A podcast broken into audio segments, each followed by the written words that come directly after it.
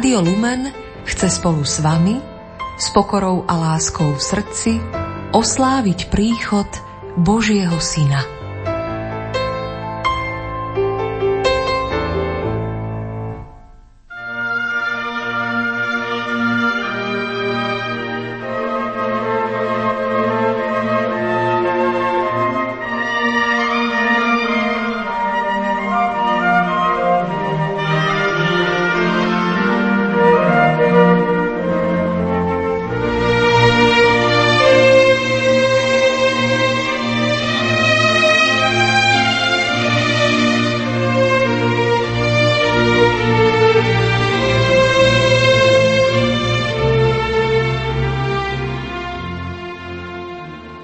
Poslucháči, na dnešný sviatočný večer sme pre vás pripravili stretnutie s majstrom Gilbertom Caseom Chestertonom, bravúrnym majstrom pera, novinárom, konvertitom, ktorý bol označený za obrancu viery.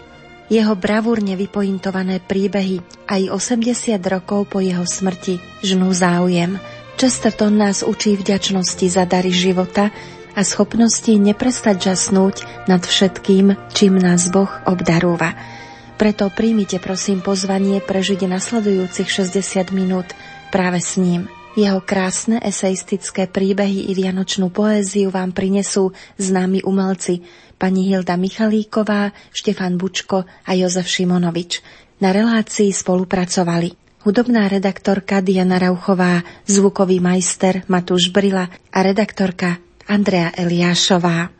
Pokojný sviatočný večer na našich frekvenciách všetkým vám.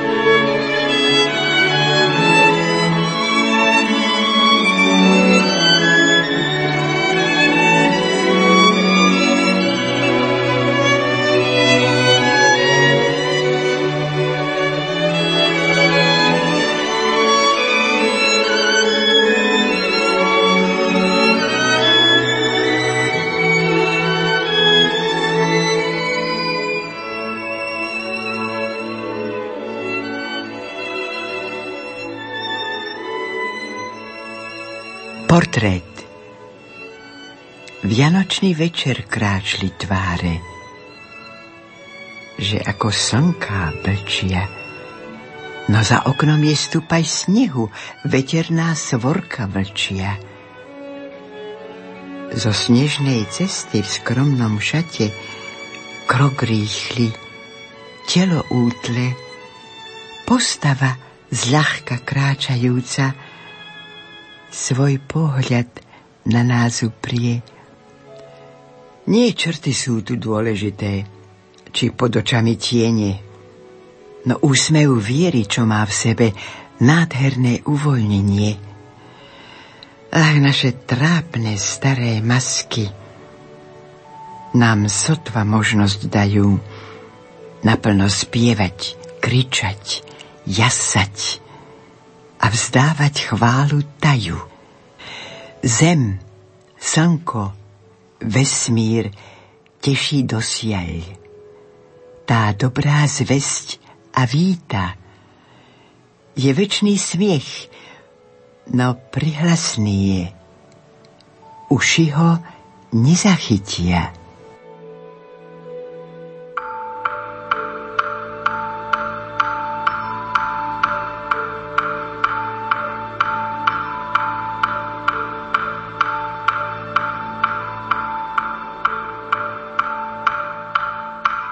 Kardinál Jan Chryzostom Korec vo svojej knižočke Filozof zdravého rozumu píše Keď 14. júna 1936 zomrel Gilbert Case Chesterton, písalo sa o tom na celom svete. Pápež Pius XI poslal k jeho úmrtiu telegram.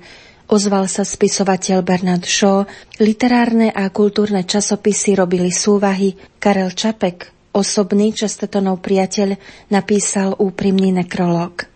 Kto bol Chesterton, že si ho vážili ľudia takých rozdielných názorov ako pápež a G.B. Shaw, katolíci, protestanti i liberáli, jednoduchí čitatelia i Karel Čapek, ľudia v Anglicku, v Poľsku i v Amerike, Narodil sa v Londýne v roku 1874.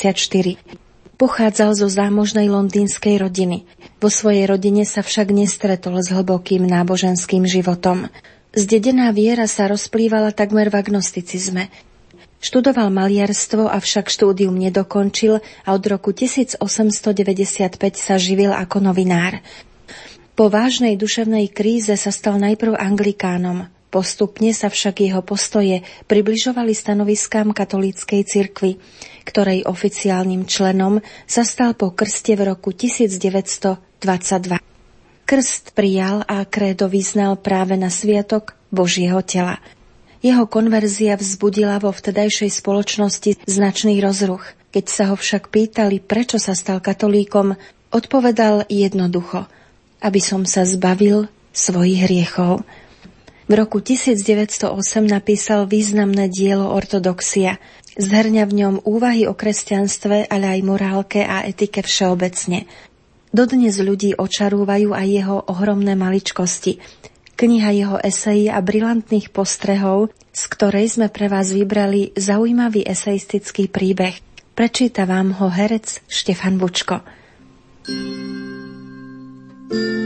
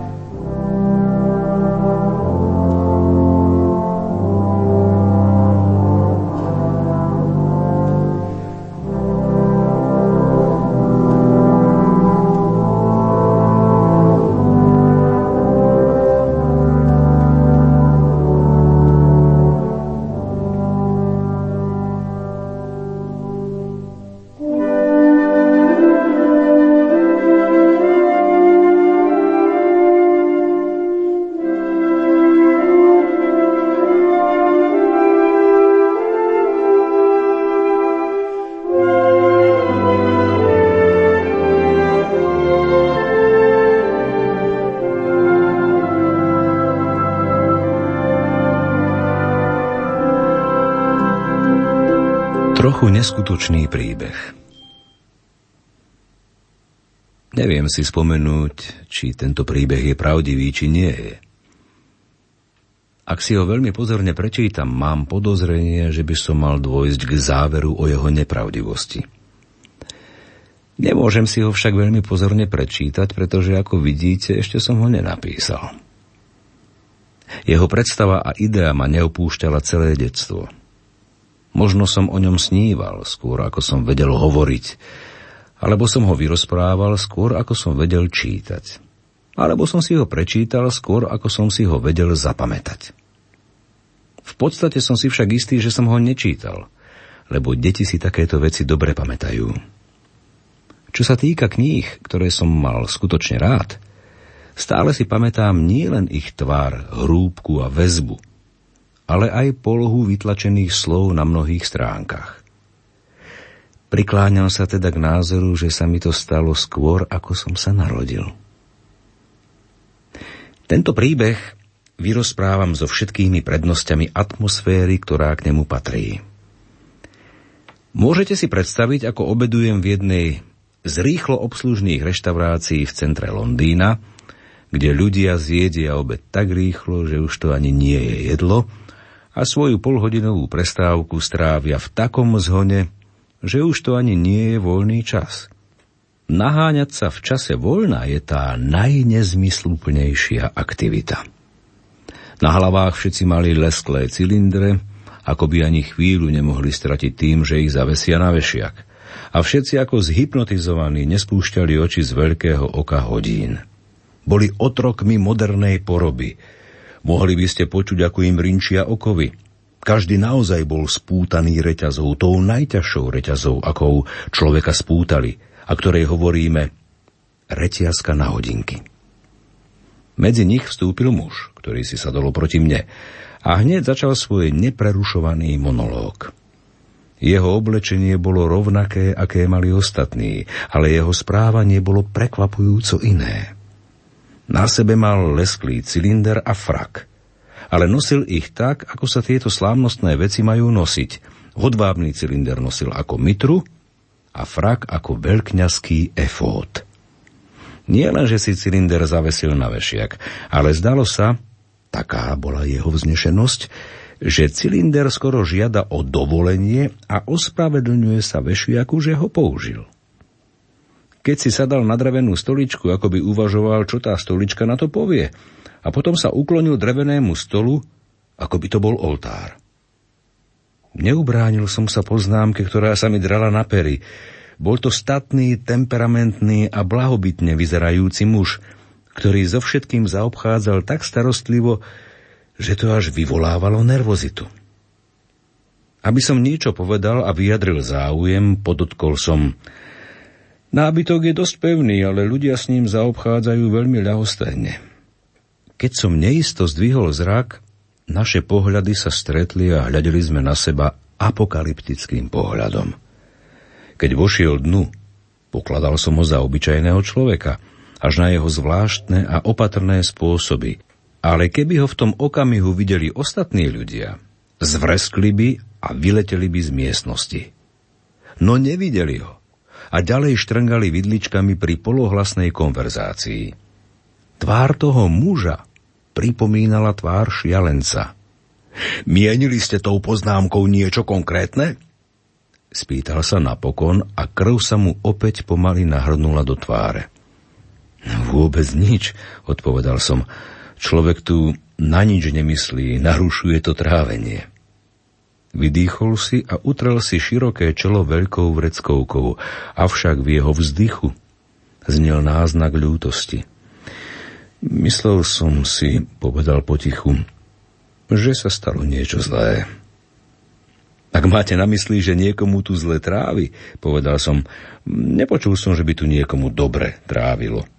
Toto je srdce ríše a ostatné orgány tiež nie sú na tom lepšie. Nie, myslel som, či s niektorou ulicou sa niečo nestalo, povedal namáhavo a potichu. No predpokladám, že vám to veľa nehovorí, preto vám to budem musieť vyrozprávať celé. Viem však, že mi nebudete veriť.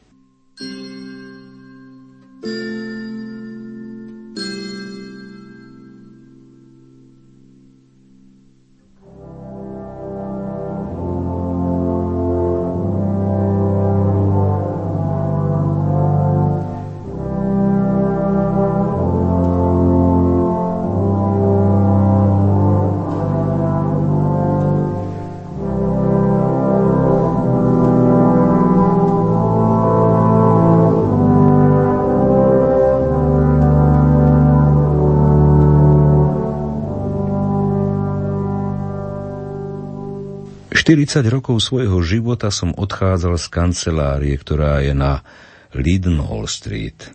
O pol šiestej s dážnikom v pravej ruke a zaktovkou v ľavej ruke. 40 rokov, 2 mesiace a 4 dní som vychádzal bočnými dverami z kancelárie. Išiel som po ľavej strane ulice, na prvom rohu som zahol doľava, a na treťom doľava, kde som si kúpil večerník. Ďalej som kráčal po pravej strane okolo dvoch guľatých nároží a prišiel som pred stanicu metra, odkiaľ som išiel domov. 40 rokov, 2 mesiace a 4 dni som túto trasu absolvoval podľa zaužívaného zvyku. Nebola to dlhá ulica. Trvalo mi to iba 4,5 minúty. Piatý deň po 40 rokoch, dvoch mesiacoch a štyroch dňoch som ako obvykle vyšiel von s dáždnikom v pravej a aktovkou v ľavej ruke a začal som si uvedomovať, že chôdza po známej ulici ma unavuje viac ako inokedy. Keď som zabočil, bol som presvedčený, že som sa ocitol na nesprávnej ulici. Ulica prúdko stúpala do kopca, ako to býva v pahorkatých častiach Londýna, lenže v tejto štvrti žiadne kopce nie sú. Nebola to však nesprávna ulica. Mala rovnaký názov. Zatvorené obchody boli tie isté. A pouličné osvetlenie bolo to isté aj celá ulica. Vyzerala rovnako. Iba stúpala nahor ako stráň. Nemyslel som na únavu, alebo že sa zadýcham. Hnal som sa prudko dopredu a dobehol som k druhému rohu, odkiaľ stanica už je na dohľad. Keď som zahol za druhý roh, takmer som spadol na chodník. Ulica mi stúpala rovno pred nosom ako strmé schodisko alebo ako stena pyramídy. Na míle ďaleko však nebol strmejší svah ako Ladgedil. Tento svah však bol strmý ako Matterhorn. Celá ulica sa dvíhala ako jediná vlna, ale každý nepatrný detail ostával rovnaký. Vo veľkej výške ako na vrchole alpského priesmiku som zbadal ružové písmená názvu môjho novinového stánku. Slepo som sa rozbehol a míňal som všetky obchody, až som sa dostal do tej časti ulice, kde stál dlhý sivý rad obytných domov. Neviem, prečo sa ma zmocnil nezmyselný pocit, že stojím na dlhom železnom moste v prázdnom priestore. Napadlo mi, že zdvihnem železný poklop na uholnej šachte. Keď som sa pozrel dovnútra, uvidel som prázdny priestor a hviezdy. Keď som znova zdvihol zrak, v záhrade pred domom stál nejaký muž, ktorý zjavne práve vyšiel z domu. Nakláňal sa cez zábradlie a civel na mňa. Boli sme na tej strašidelnej ulici sami. Tvár mal v tieni a na sebe obyčajné tmavé šaty. Ale ako som ho tam videl nepohnuto stáť, tušil som, že nie je z tohto sveta. Hviezdy za jeho hlavou boli väčšie a jasnejšie, ako znesú ľudské oči. Ak ste dobrý aniel, povedal som, múdry diabol, alebo máte niečo spoločné s ľuďmi, povedzte mi, čo je toto za diablom posadnutá ulica? Po dlhom mlčaní povedal, čo si myslíte, že to je? Je to samozrejme Panton Street, vyrkol som. Vedie k stanici Oldgate. Áno, pripustil vážne. Niekedy tam vedie. Avšak teraz vedie do neba. Do neba? Krútil som hlavou. Prečo? Ide do neba, aby sa domáhala spravodlivosti, odpovedal. Museli ste s ňou zle zaobchádzať. Vždy si pamätajte, že jednu vec nikto alebo nič nevydrží. Je to vtedy, keď niekto je preťažený a zároveň nepovšimnutý.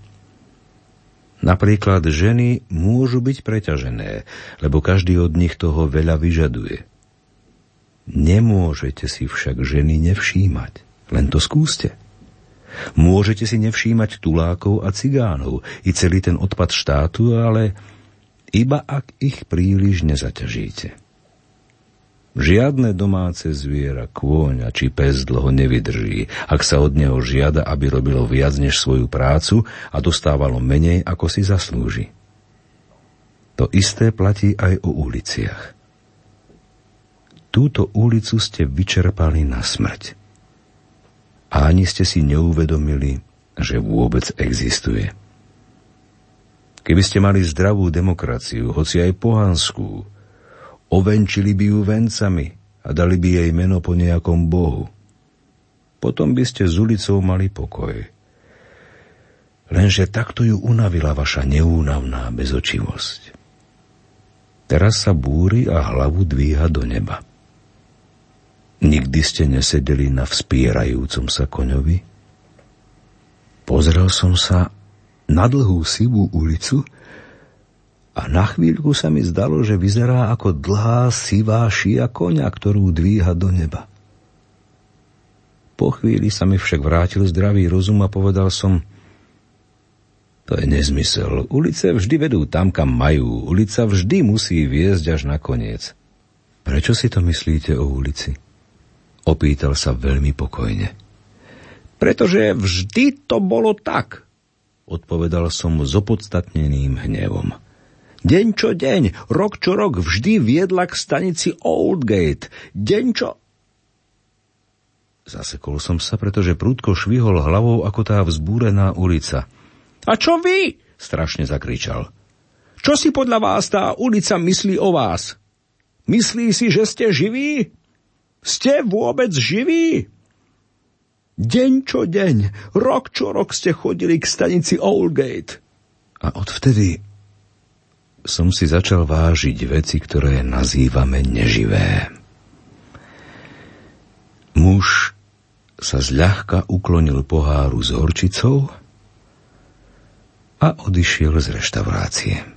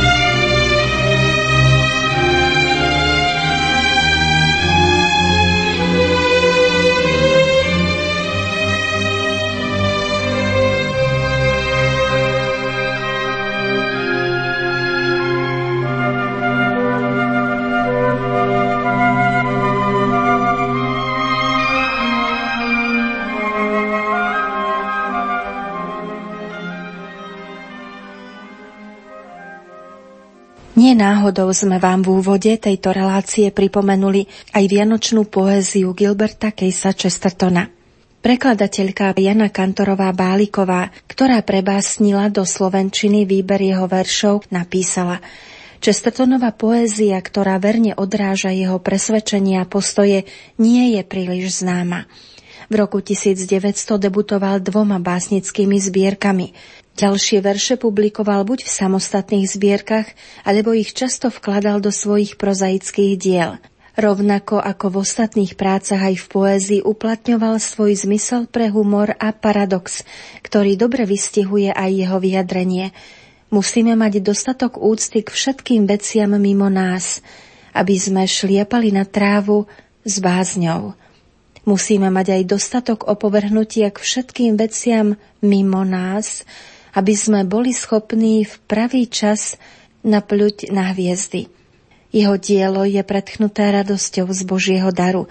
Oslavuje normálny život vnútri strohého a prísneho vonkajšieho kruhu kresťanstva. Život, ktorý tancuje ako deti a pije víno ako dospelí. Pretože, ako pripomína Chesterton, kresťanstvo je jediným rámcom pre ľudskú slobodu – Jana Kantorová Báliková konštatuje Vďaka ti Bože za Chestertona, ktorý tak vrúcne oslávil a pripomenul nám všetkým tvoju velebu. No a my sa o tom môžeme presvedčiť aj v jeho ďalšom eseistickom príbehu, ktorý nazval Stromy a vietor.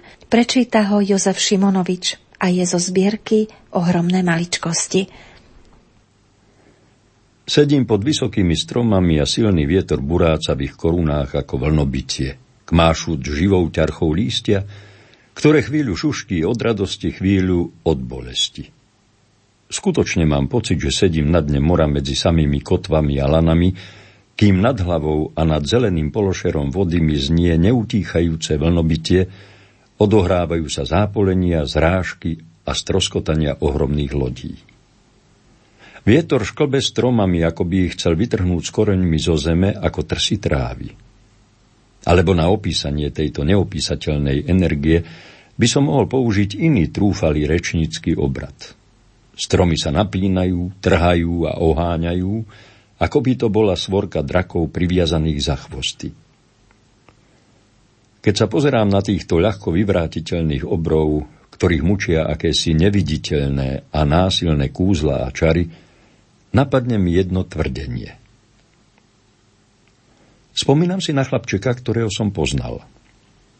Raz sa prechádzal v parku Battersea pod takouto búrlivou oblohou a vietor kmásal stromami. Vôbec nemal rád vietor. Dul do tváre tak, že musel zavrieť oči a odfúkol mu klobúk, na ktorý bol veľmi hrdý. Ak si dobre spomínam, mal asi 4 roky. Viackrát sa mame posťažoval na poveternostný nepokoj a nakoniec povedal Prečo nevysekáš všetky stromy? Veď potom vietor už nebude fúkať. Nič by nebolo inteligentnejšie a prirodzenejšie ako tento omyl. Každý, kto sa poprvýkrát pozerá na stromy, možno si predstavuje, že v skutočnosti sú to obrovské veáre, ktoré obyčajným mávaním víria vzduch na míle ďaleko. Môžem povedať, že nič by nebolo také ľudské a ospravedlniteľné ako presvedčenie, že sú to stromy, ktoré spôsobujú vietor. Tomuto presvedčeniu verí 99 zo 100 filozofov, reformátorov, sociológov a politikov tejto veľkej doby, v ktorej žijeme. Môj malý priateľ sa veľmi podobal popredným moderným mysliteľom, iba že bol rostomilejší. V tejto malej alegórii či podobenstve, ktoré chlapček má čest vynájsť, stromy predstavujú všetky viditeľné veci a vietor neviditeľné. Vietor je duch, ktorý vanie kam chce. Stromy sú hmotné veci tohto sveta, ktoré duch zaveje kam chce. Vietor je filozofia, náboženstvo, revolúcia. Stromy sú mesta civilizácie. Len vtedy vieme, že fúka vietor, keď sa na nejakom odľahlom kopci odrazu zbláznia stromy. Len vtedy vieme, že nastala skutočná revolúcia, keď sa zbláznia všetky komíny na celom horizonte v meste. Ako sa nerovnomerná silueta stromu náhle stáva ešte krivšou a dvíha sa do fantastických chocholov i strapatých chvostov, tak aj ľudské mesto sa dvíha pod náporom vetra a chrámy i vežičky sa rúcajú. Žiaden človek ešte nevidel revolúciu. Davy valiace sa do palácov, krv vytekajúca prúdmi, gilotína vyzdvihnutá vyššie ako trón, väzenie v troskách, ozbrojený ľud. Tieto veci nepredstavujú revolúciu, ale dôsledok revolúcie. Vietor nevidíte, vidíte len jeho pôsobenie – Takisto nemôžete vidieť revolúciu, vidíte iba jej pôsobenie. V celej histórii sveta nebola skutočná revolúcia, krutá v skutkoch a rázna, ktoré by nepredchádzal nepokoj a nové dogmy v panovaní neviditeľných vecí. Všetky revolúcie sa začali tým, že boli abstraktné. Väčšina revolúcií sa začala tým, že boli puntičkársky abstraktné.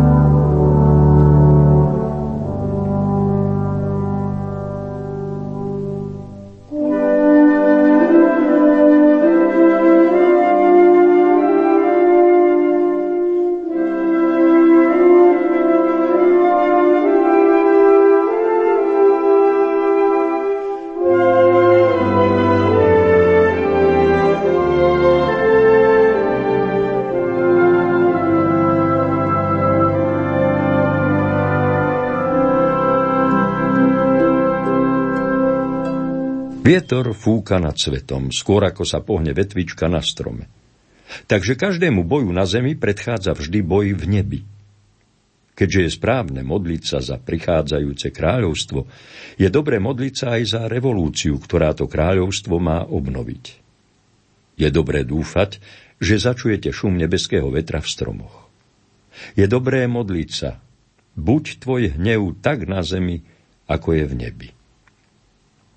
Vyplýva z toho veľká ľudská dogma, že vietor hýbe konármi stromov.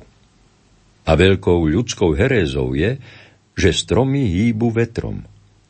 Keď ľudia začnú hlásať, že materiálne pomery vytvorili mravné pomery, zabránia akejkoľvek možnosti vážnej zmeny. Pretože ak pomery zo mňa urobili hlupáka, ako si môžem byť istý, že tie pomery správne mením? Človek, ktorý všetko myslenie interpretuje ako náhodu prostredia, ničí a spochybňuje všetky svoje myšlienky, vrátane tejto. Pristupovať ku každému mysleniu ako takému, ktoré má najvyššiu autoritu, je nevyhnutné v prípade každého myslenia aj voľnomyšlienkárskeho. V tomto čase či krajine sa neobnoví nič, ak si neuvedomíme, že mravná skutočnosť prichádza ako prvá. Predpokladám, že väčšina z vás čítala v tlači alebo počula v kluboch nekonečné diskusie o spore medzi socialistami a úplnými abstinentmi. Tí druhí tvrdia, že pitie vedie k chudobe. Prví tvrdia, že chudoba vedie k pitiu. Čudujem sa, ako sa obidve skupiny môžu uspokojiť s takýmto jednoduchým materiálnym vysvetlením. Je celkom jasné, že to, čo anglický proletariát vedie k chudobe, je to isté, čo ho vedie k pitiu. Nedostatok silnej občianskej dôstojnosti. Nedostatok inštinktu, ktorý sa stavia proti úpadku.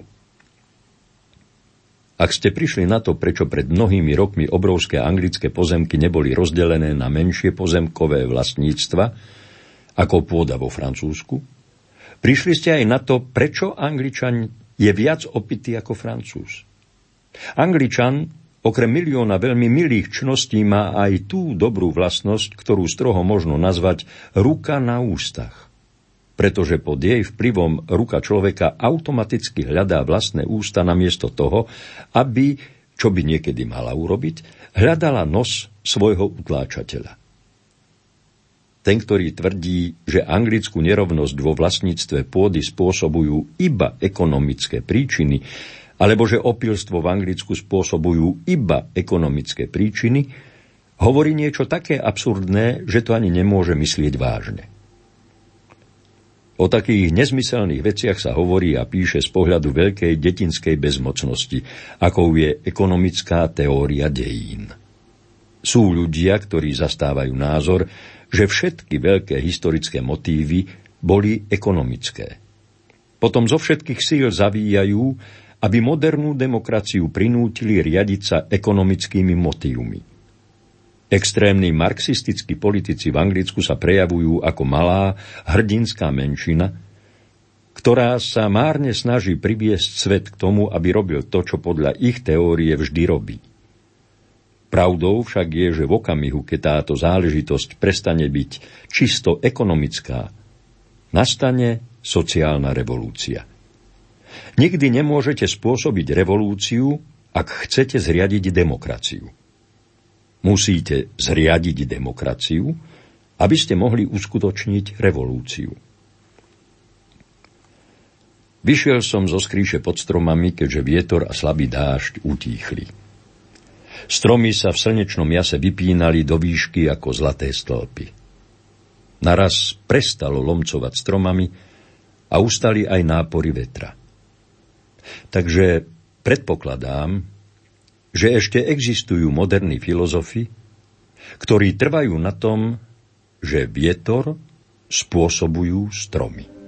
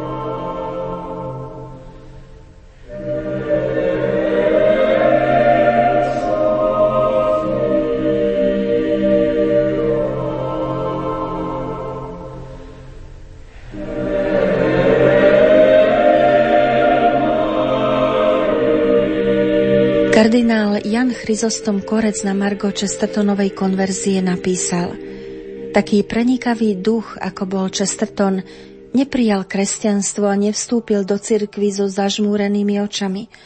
Chesterton poznal dejiny kresťanstva ako celku a poznal aj dejiny katolíckej cirkvy.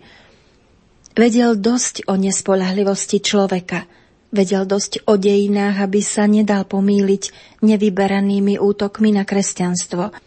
Bolo mu však jasné, že ak jestvuje na svete sila schopná polučtiť človeka a polučtiť jeho dejiny, je to sila Evanielia. Preto svoj vstup do cirkvy považoval za trvalé šťastie svojho života.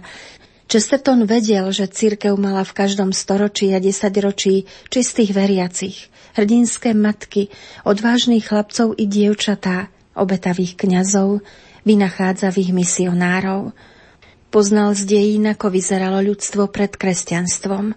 Okrem toho objavil v útokoch na církev akúsi skrytú, nepísanú zásadu. Obvinujú mnohí církev. Buďte odvážni a priznajte skutočné nedostatky. Je to podľa Evanielia a je to začiatok nápravy – ale sa aj dobre pozrite, kto obvinuje cirkev, z čoho ju obvinuje a z akých pohnútok. Bude to zaujímavé a veľmi osožné pozorovanie. Kardinál Korec ďalej pripomína. Chestertonovi sa zdá, že v storočí rozumu je cirkev jediným šampiónom rozumu. Všímal si všetko, z čoho obviňovali kresťanstvo a cirkev. Všímal si to vlastnými očami a rozoberal vlastným rozumom. Tí, čo útočia na cirkev, si často protirečia. Raz obvinujú cirkev, že učí trpezlivosti a slabosti a že chce urobiť z človeka ovcu. O chvíľu zas obvinujú cirkev, že priveľa bojuje a že jej veriaci sú tvrdí. Raz útočili na cirkev, že je prísna v otázke sexu a že by chcela mať všetkých v kláštore – potom ju obviňovali, že ľuďom vnúcuje rodinu a manželstvo a povinnosť mať a vychovávať deti. Tieto protirečenia nútili Chestertona, aby sa zamýšľal nad nimi. Prišiel k záveru, ako dodáva kardinál Korec, že vo väčšine prípadov nie církev bola nenormálna, lež jej kritici. Nie len jej dlhé dejiny a jej tisícročná skúsenosť mu vnúkajú dôveru v túto bohatú a múdru inštitúciu, ktorá zhromaždila cez veky svojej existencie nezmerné poznatky o človekovi. Chesterton verí cirkvi najmä pre jej vnútorné záruky. Preto je jeho postoj voči nej postojom hlbokej dôvery a oddanosti – po majstrovi Chestertonovi nám tu zostali nielen jeho diela, svätý František Asisský, svätý Tomáš Akvinský, Napoleon z Nottingilu, detektívne príbehy otca Brauna, ortodoxia, heretici či ohromné maličkosti, ale najmä jeho nadčasový odkaz. No a ten nachádzame aj v jeho ďalšom eseistickom príbehu zo zbierky Ohromné maličkosti. Prečíta nám ho opäť Štefan Bučko. thank you you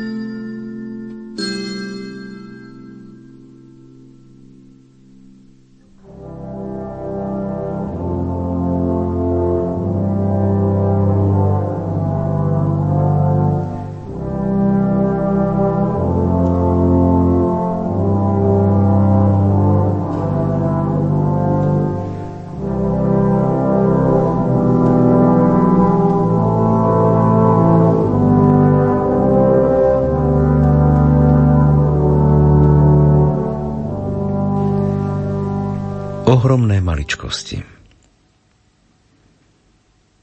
Boli raz dvaja malí chlapci, ktorí väčšinou bývali v záhrade pred domom, lebo ich vila bola priam vzorná. Záhrada bola veľká asi ako jedálenský stôl. Skladala sa zo štyroch pásov štrku, strávnatého políčka so záhadnými kúskami korku uprostred a zo záhonu červených sedmokrások. Keď sa raz ráno v tejto romantickej záhrade hrali, nejaký okoloidúci, pravdepodobne mliekár, sa nahol cez zábradlie a zatiahol ich do filozofického rozhovoru. Chlapci, ktorých budeme volať Peter a Pavol, boli jeho rozprávaním nesmierne unesení. Mliekár, musím povedať, že to bola víla, ktorý v prestrojení vykonával svoju službu, im ako obyčajne slúbil, že im splní akékoľvek želanie.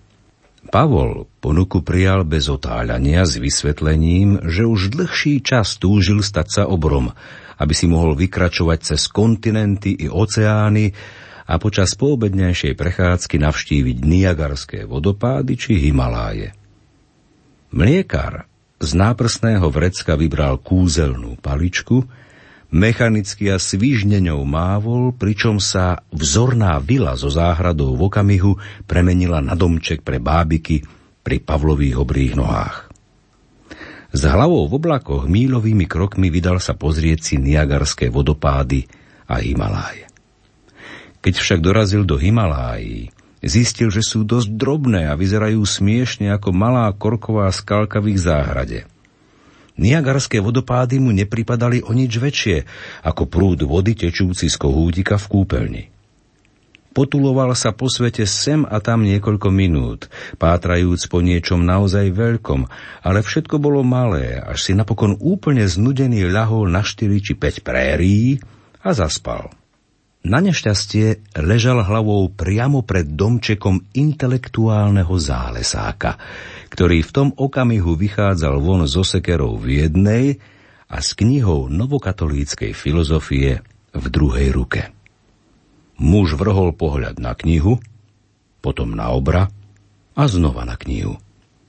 V knihe bolo napísané Môžeme tvrdiť, že zlo pýchy spočíva v neúmernosti človeka voči vesmíru.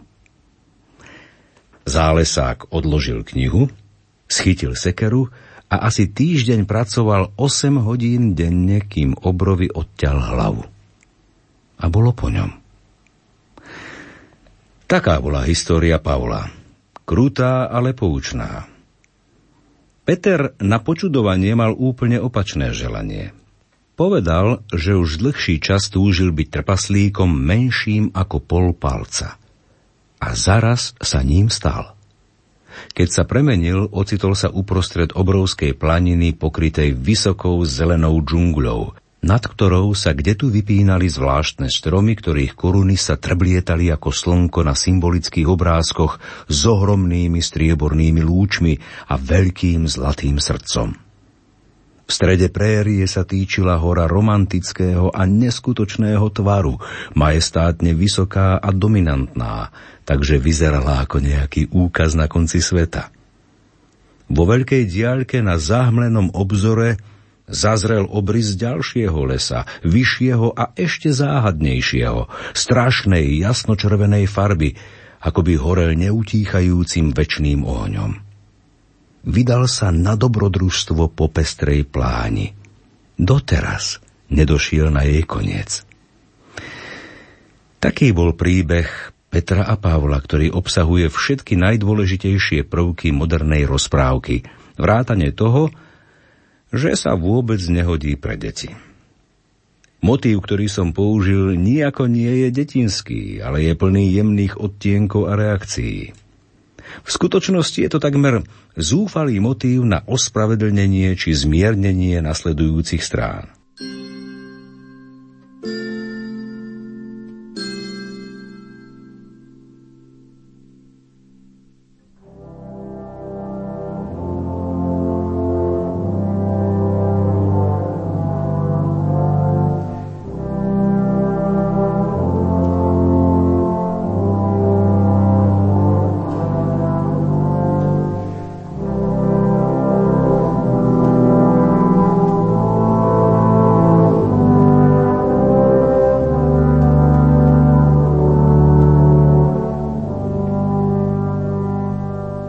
Peter a Pavol sú dva základné vplyvy dnešnej európskej literatúry. Môjmu obľúbenému vplyvu som si dovolil dať čo najpriaznevejšiu formu, hoci to dokážem iba spôsobom, ktorý malé dievčatká volajú vyrozprávať príbeh. A zda netreba hovoriť, že ja som ten trpaslík. Jediná výhovorka pre tieto úrivky je fakt, že ukazujú, čo sa dá dosiahnuť, keď na bežné veci hľadíme cez posvetné okuliare zveličovania. Ďalšia veľká literárna teória, ktorú v Anglicku zastupuje asi pán Rudyard Kipling, je tá, podľa ktorej my, moderní ľudia, musíme nanovo získať prvotné nadšenie tak, že sa rozšírime do celého sveta, zvykneme si na cestovanie i geografickú rôznorodosť a budeme doma všade, čo znamená, že doma nebudeme nikde. Predpokladajme, že na muža vo fraku je srdcervúci pohľad. Stále sú tu dve alternatívne možnosti. Škola pána Kiplinga nám radí ísť do Strednej Afriky, aby sme našli človeka bez fraku. Škola, do ktorej patrím aj ja, si myslí, že na muža by sme mali hľadieť dovtedy, kým pod frakom neuvidíme človeka. Ak na neho budeme hľadieť dosť dlho, možno ho to dojme a kvôli nám si frak vyzlečie. To je väčšia podsta, ako keby si kvôli nám sňal z hlavy klobúk. Inak povedané tým, že intenzívne upriamime pozornosť na skutočnosti pred nami, mohli by sme ich donútiť, aby sa zmenili na dobrodružstvo. Donútiť ich, aby sa vzdali svojho významu a splnili svoj záhadný účel – Cieľom Kiplingovej literatúry je ukázať, koľko neobyčajných vecí človek uvidí, ak bude aktívny a bude cestovať od jedného svetadielu k druhému, ako obor v mojom príbehu. Cieľom mojej školy je ukázať, koľko neobyčajných vecí môže uvidieť aj obyčajný lenevec, ak sa prinúti do jednoduchej činnosti, do pozerania.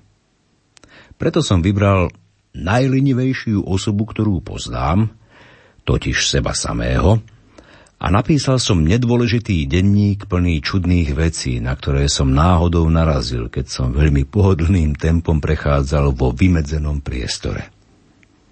Ak niekto povie, že o veľmi nepatrných záležitostiach hovorím v nadnesenom štýle, môže mu len noblesne zablahoželať, že pochopil, v čom je vtip. Ak niekto povie, že robím z krtinca horu, s hrdosťou priznávam, že je to tak. Nedokážem si predstaviť úspešnejší a produktívnejší druh výroby, ako urobiť z krtinca horu. Dodal by som nepatrnú skutočnosť, že krtince sú hory. Len človek sa musí stať trpaslíkom ako Peter, aby to objavil. Mám pochybnosti o skutočnej hodnote horolezectva dostať sa na vrchol všetkého a mať výhľad na všetko. Satan bol najslávnejší vysokohorský vodca, keď Ježiša vzal na vrchol nesmiernej hory a ukázal mu všetky kráľovstvá zeme. Ale radosť satana stojaceho na vrchole nie je radosť z veľkosti, ale radosť z toho, že vidí veci v malom, že všetci ľudia vyzerajú ako hmyz pri jeho nohách. Veci z údolia vyzerajú veľké a z roviny sa zdajú vysoké. Som dieťa roviny a nepotrebujem slávneho vysokohorského vodcu. Dvíham oči k vrchom, odkiaľ mi príde pomoc. Ale nevyteperím svoju kostru k vrchom, kým to nebude nevyhnutné. Všetko je postoj mysle. A práve teraz mám pohodlný postoj. Budem ticho sedieť a divy i dobrodružstvá budú ku mne prilietať ako muchy. Sú ich obrovské množstvo a to vás uistujem. Svet nikdy nezahynie na nedostatok divov. Na najvýš na nedostatok údivu.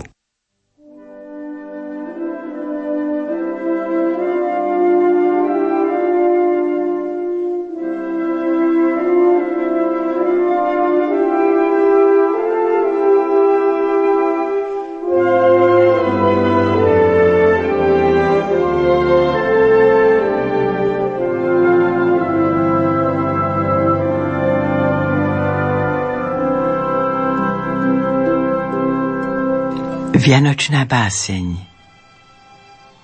Tak vyšla matka vyhnaná z hostinca von, kde vládne zima. Miesto, kde domov nenašla, každý muž ako domov vníma. No maštaľ, kde sa stala matkou, zlát zhlobená, so strechou vratkou, je viac než pícha svetských statkov i pompa kamenného Ríma. Veď ľudia v domoch nie sú doma a cudzia je im krajina, kde každý večer sklonia hlavu a zmorení sú z sna. Len boj a oči blčiace, v žití nám ide o šance, bo Boh nás domov dostať chce a pobádať nás začína.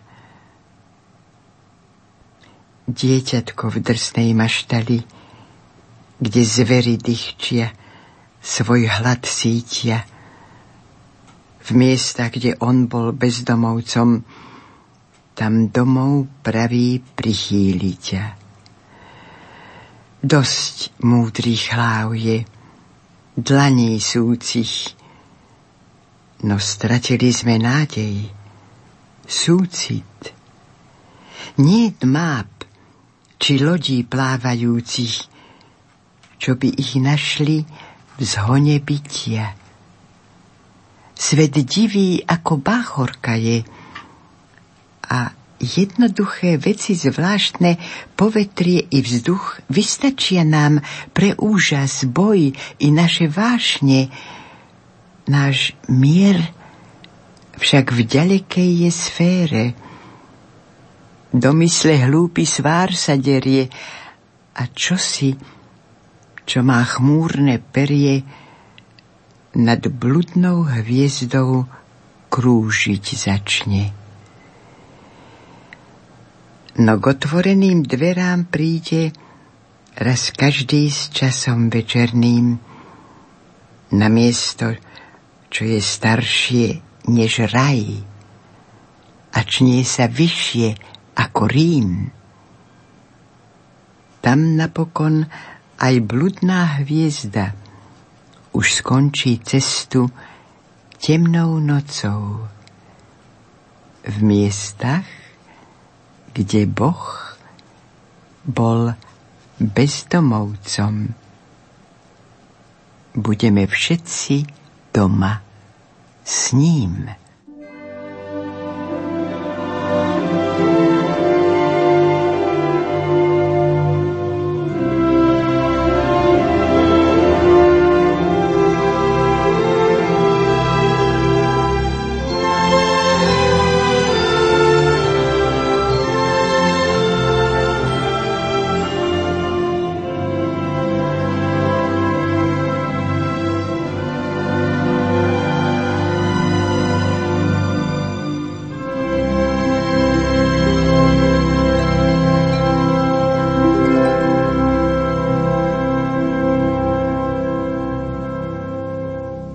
Poslucháči, veríme, že chvíle prežité s majstrom Chestertonom boli pre vás všetkých pohľadením duše v tomto sviatočnom čase.